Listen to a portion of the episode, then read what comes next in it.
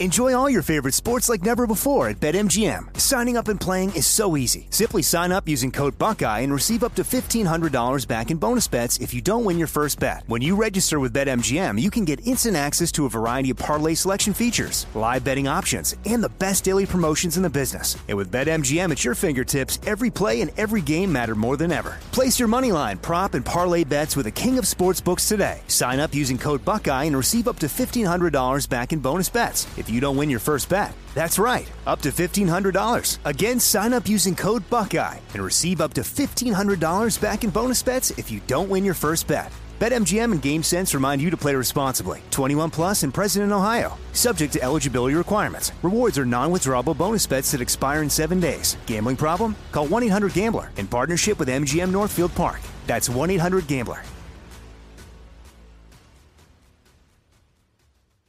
You know you've got a comeback in you. When you take the next step, you're going to make it count for your career, for your family, for your life. You can earn a degree you're proud of with Purdue Global. Purdue Global is backed by Purdue University, one of the nation's most respected and innovative public universities. This is your chance. This is your opportunity. This is your comeback. Purdue Global, Purdue's online university for working adults. Start your comeback today at purdueglobal.edu. When you buy Kroger brand products, you feel like you're winning. That's because they offer proven quality at lower than low prices. In fact, we guarantee that you and your family will love how Kroger brand products taste, or you get your money back.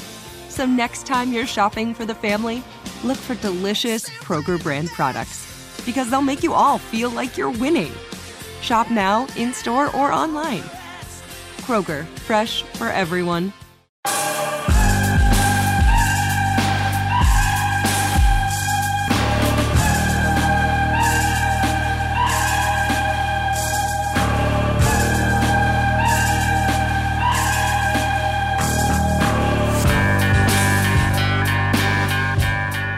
And we continue with our American stories. Samuel Colt became America's first industrial tycoon, and his faithful wife Elizabeth proved herself to be no less extraordinary, making Sam Colt's legend bigger than ever and his empire her own. Phil Anschutz writes in his book Out Where the West Begins, quote, Samuel Colt's life was the American story written in capital letters. Here to tell the story is Ashley Hlebinsky, the former co host of Discovery Channel's Master of Arms, the former curator in charge of the Cody Firearms Museum, and president of the Gun Code LLC. Here's Ashley. There's a famous quote that, well, there's lots of variations on this quote, but basically that God made man and Sam Colt made them equal. I'm not 100% sure if that quote actually happened, but it certainly exemplifies the legend that is Samuel Colt. But the story behind Sam Colt is that he was the first person to make a commercially successful revolver. And if you're not familiar with a revolver, uh, it, it kind of describes itself when you think about the technology. So you have a pistol or a rifle.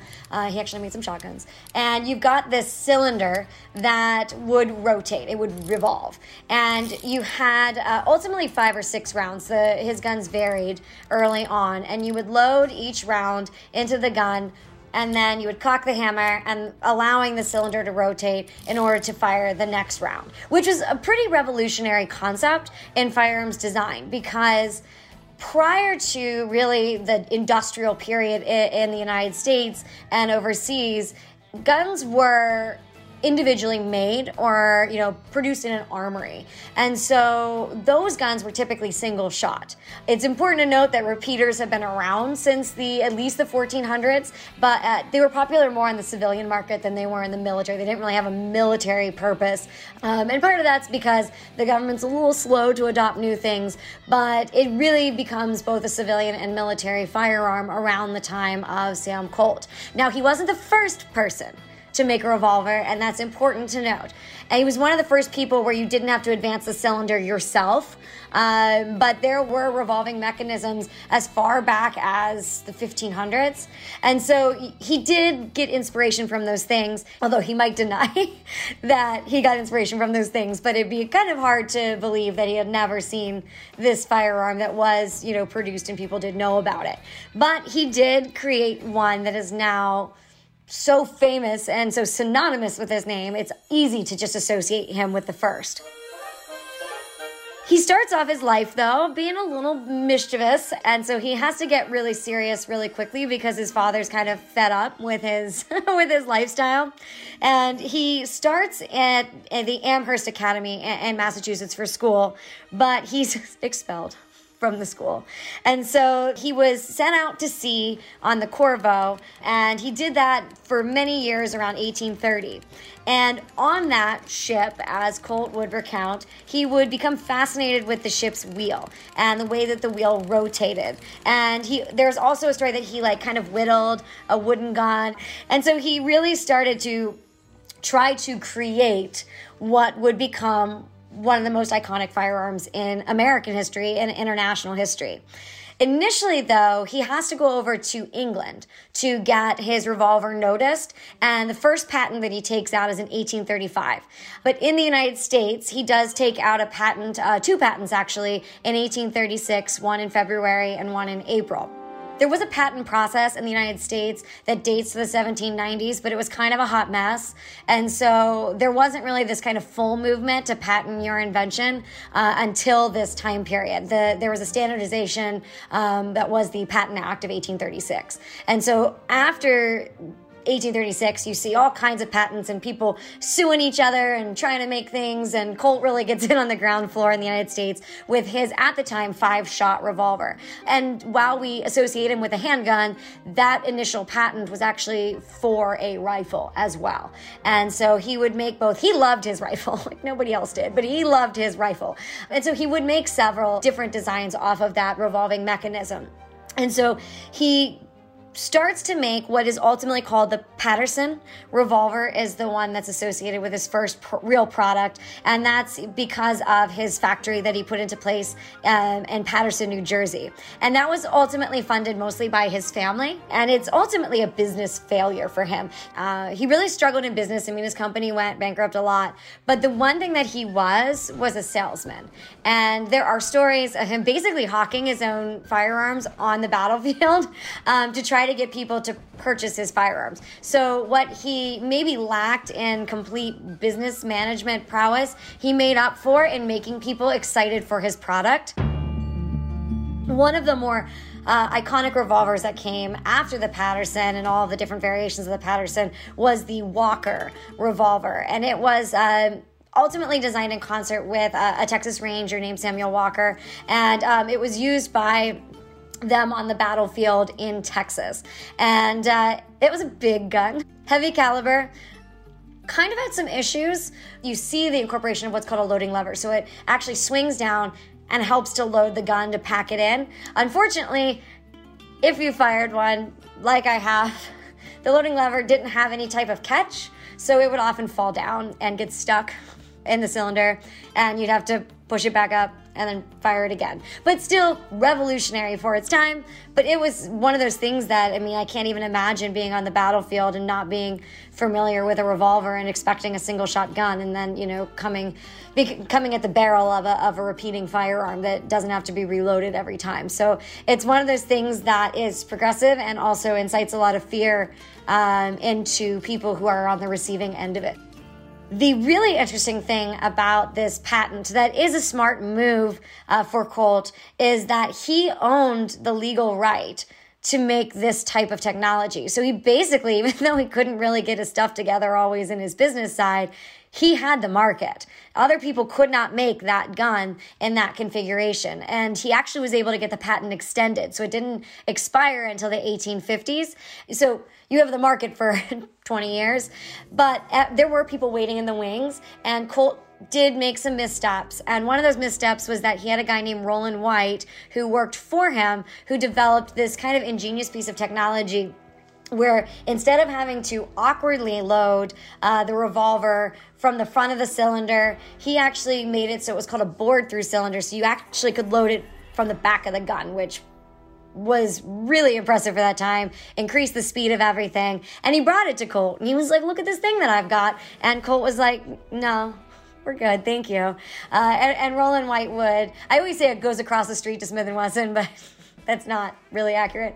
Um, but he basically goes to Smith and Wesson, who would become, you know, one of the other iconic names associated with the revolver early on in history. And he has his own very complicated history with Smith and Wesson. He takes its design; it's what Smith and Wesson is known for. Unfortunately, he didn't make a great deal with them as a war broke out, uh, where he had to um, basically legally defend his patent. Um, but when the war breaks out and everyone has to make as many firearms as possible, there's a lot of patent infringement, and he very much gets uh, hit hard with that since Smith and Wesson was smart enough to make the deal. But we don't have to talk about Rollin White. Colt messed up. And Smith and Wesson was smart. So as soon as Colt's patent expired, and I think believe 1857, Smith and Wesson, you know, popped up quickly. And you've been listening to Ashley Hlebinsky tell the story of Samuel Colt and it's a story about so much from manufacturing to sales itself and salesmanship. When we come back, more of the story of Samuel Colt here on Our American Stories.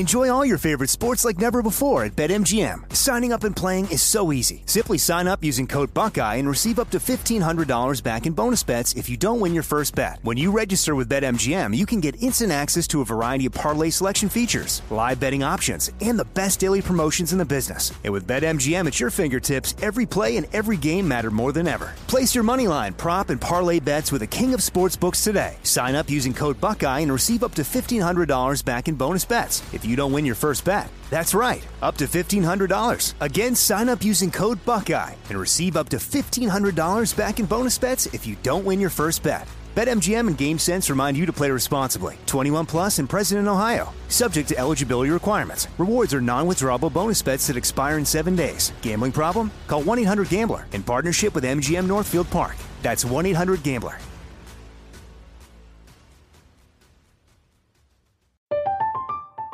I'm Katya Adler, host of The Global Story. Over the last 25 years, I've covered conflicts in the Middle East, political and economic crises in Europe, drug cartels in Mexico. Now I'm covering the stories behind the news all over the world in conversation with those who break it. Join me Monday to Friday to find out what's happening, why, and what it all means. Follow the global story from the BBC wherever you listen to podcasts. This is it. Your moment. This is your time to make your comeback with Purdue Global. When you come back with a Purdue Global degree, you create opportunity for yourself, your family, and your future. It's a degree you can be proud of, a degree that employers will trust and respect. Purdue Global offers working adults like you over 175 flexible degree programs to meet your specific career goals. These include associate, bachelor's, master's, and doctoral degrees and certificates.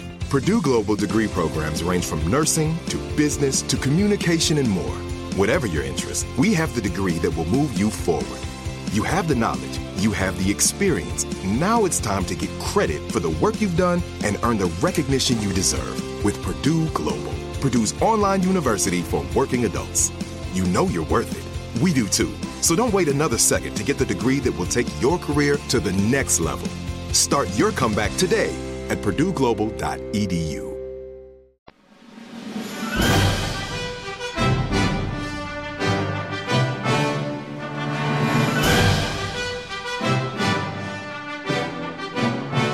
And we continue with our American stories and the story of Samuel Colt.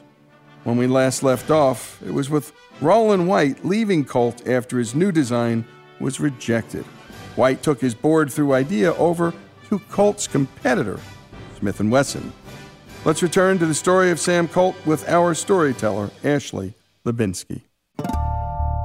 So now you've got some competition in the market for Colt. You've got Colt, you've got Smith & Wesson, you've got Remington, all names that are still pretty well known today for firearms and in some way some configuration are still around. And so everyone kind of gets into the kind of mass production of firearms for the American Civil War, which starts in 1861. Um, so that's, you know, five years after you start getting more revolvers on the market. And handguns become a lot more efficient on the battlefield. Prior to that, you know, officers carried them, but in the Civil War, you had officers carrying handguns, but then you also had soldiers purchasing uh, firearms, uh, including Colts. Uh, prices were relatively reasonable, I guess, for the for the time. So you had, would have soldiers, individuals that would buy the gun if they were not issued anything, and so it becomes kind of a change in the way that we perceive technology on the battlefield, which is interesting because there's a lot of repeating technology in rifle form that is available um, during the Civil War, but it's not adopted uh, as readily um, and as passionately as people adopted the revolver. Samuel Colt was not always known for being easy to get along with. And while he was a great salesman and a, a great uh, inventor, he had some missteps towards the end of his life. And one of the biggest issues and one of the controversies that surrounded his life was that leading up to the American Civil War, he had clients uh, down in the South that he continued to sell to as tensions were brewing between the Union and the Confederacy. And he did claim that the second the war broke out, or they knew what was happening, that he was you know, he, there were going to be no guns going down there, but the damage was already done whatever his logic and reason were for continuing to supply firearms to the South leading up to the war, it really did um, so much damage to his personal reputation. And while he did ultimately get a, you know, a regiment, a unit during the Civil War, and hopefully he was hoping that would help everything. But they did call him Colonel Sam Colt, so he got that title before he died in 1862 um, of rheumatism. So the fascinating part of the story is that a lot of the guns that we associate quote unquote with Colt, you know, the Colt single action, the Western Colts, he had nothing to do with. Uh, and a lot of people, you know, still associate his name with designs that happened a decade after he died. And it's kind of all held together by his widow, who is, in my opinion, responsible for the Colt legacy continuing on. She, her name was Elizabeth Jarvis Colt. She was born to a socialite family in uh, Hartford, Connecticut, where the factory would end up, and she very quickly, overnight, becomes the major shareholder of Colt's Patent Firearms Manufacturing Company. And one of the things that also is really, she's really passionate about is um, her father's an Episcopal minister, so she will stay very close to um, the church and charity for the rest of her life. She was one of the richest women in America at the time. She inherited millions of dollars and the controlling interest in Colt. Um, her brother actually ran the company um, for a little bit after uh, another designer who had taken over the company, Elisha K. Root, died. And um, she had a tragic story as well. So she lost her husband, but she also lost initially two children to infancy. She was pregnant when Colt died, um, and I believe she lost one other child. So her only surviving child was uh, uh, someone named Caldwell Colt. And so she was kind of marred by all of that tragedy, but she was so well liked by the community that she was known as the First Lady of Hartford. Uh, and that was because of her creation of gardens, um, her love of the workers um, in the Colt factory, and her kind of chutzpah for the fact that uh, Confederate sympathizers burned down the factory in 1864. And she rebuilt and she recreated this onion dome that was iconic uh, and associated with the factory. And she always took care of the workers um, that they had. The Colt manufacturing facility actually housed a lot of their workers. They had sports teams for them. They had music performances. They had educational opportunities for the families that worked um, for the Colt factory. And she continued to really cultivate that environment. And one of the things that she did, which was probably more or less successful was she created a church uh, on site of kind of the entire town coltsville as it's called um, and one of her hopes was that executives and workers alike could go and worship. And it's fascinating architecture. You can go look at it today. It incorporates so many facets of technology, you know, revolving cylinders built into the architecture, tools. I mean, everywhere there's something related to firearms. And of course, she uh, had to immortalize her husband uh, in many, many different ways. She had statues erected um, where he's, you know, whittling the the wood model of his Colt, and um, she also included a beautiful stained glass pane in the church where she casually incorporated Sam Colt into a biblical legend. So she wanted to not only run a successful company and take care of people in Hartford, she also immortalized his lifetime. And to some extent, you hear stories about Sam Colt, and they're not in a very favorable light. He was difficult to get along with. Um, and he was uh, he struggled sometimes as a businessman. And so when you hear Colt today, you don't always hear that story. And I think Elizabeth played a very big role in kind of rebranding him after his passing and creating all of these things where his statue surrounded by community prosperity and it changed a little bit of the way that the company was perceived. Now, she died in 1905. So she outlived her husband um, significantly, but Colt really was getting started at that point. And so her legacy kind of still stands with all of the gardens. Um, she actually took her property, Armsmear, the house that she and Colt had, you know, lived in, built together, and she turned it into a home for the widows of Episcopal ministers. So she kind of comes full circle with all of that, taking care of people in the community. But there are also some iconic developments that happen that put Colt on the map in terms of design and functionality and the future of the company. And this is done by several designers that work for the factory whose names are lesser known. Um, and, and that would be the designers of the Colt Model 1873 Single Action Army, which has been seen in pretty much every Western film ever made. And then also, they were on the forefront of automatic technology. Automatic technology, uh, very loosely, is that you have a, a, gun where you press the trigger and it continuously fires um, until you either release the trigger, you run out of ammunition, which happened most of the time, or the fire malfunctioned. And they worked with a very well known designer named John Moses Browning early on to create uh, what's called the Colt Model 1895. So believe that you have machine guns in 1895 that are being used at the Battle of San Juan Hill in 1898. Um, and then he also works with Browning to create a semi-automatic pistol. Semi-automatic technology means every time you press the trigger, it fires, fires one round, but it automatically rechambers a round so you can fire another one. And the gun that's most associated with that, although there were various versions before this, is the Colt Model 1911, which is still very, very popular today.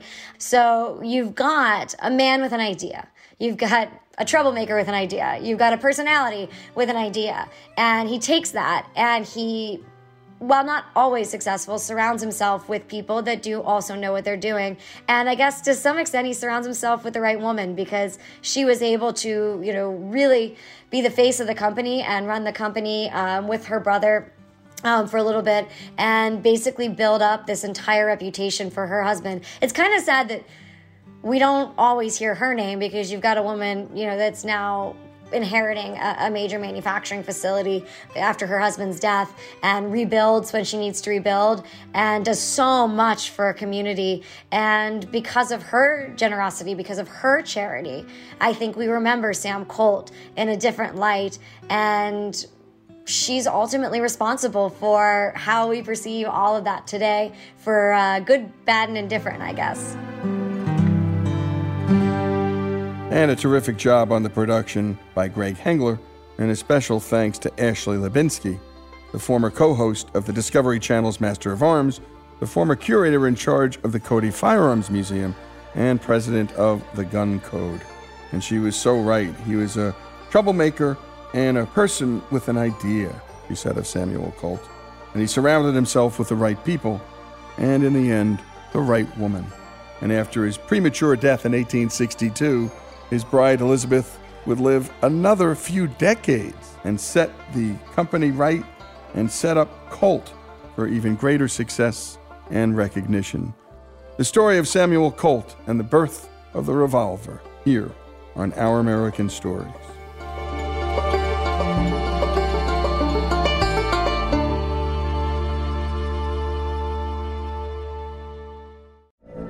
From BBC Radio 4, Britain's biggest paranormal podcast is going on a road trip. I thought in that moment, oh my God, we've summoned something from this board.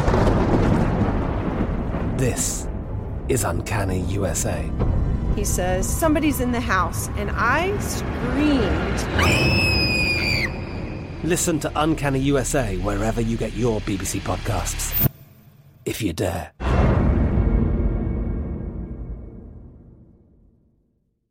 Open a limited time 11 month certificate at Kemba Financial Credit Union. At 5.25% APY, it's more than triple the national average, plus, it's a safe and secure way to grow your money. Visit your local branch or Kemba.org slash CD for details. Offer expires May 31st, 2024. APY equals annual percentage yield. Restrictions apply. $500 minimum and $250,000 maximum deposit. Advantage status required. Comparison based on bank rate average. Federally insured by NCUA. This show is sponsored by BetterHelp. It's a simple truth no matter who you are. Mental health challenges can affect you, and how you manage them can make all the difference. That's why everyone should have access to mental health support that meets them where they are and helps them get through. BetterHelp provides online therapy on your schedule. It's flexible, simple to use, and more affordable than in person therapy. Connect with a licensed therapist selected just for you. Learn more at betterhelp.com. That's better, H E L P.com.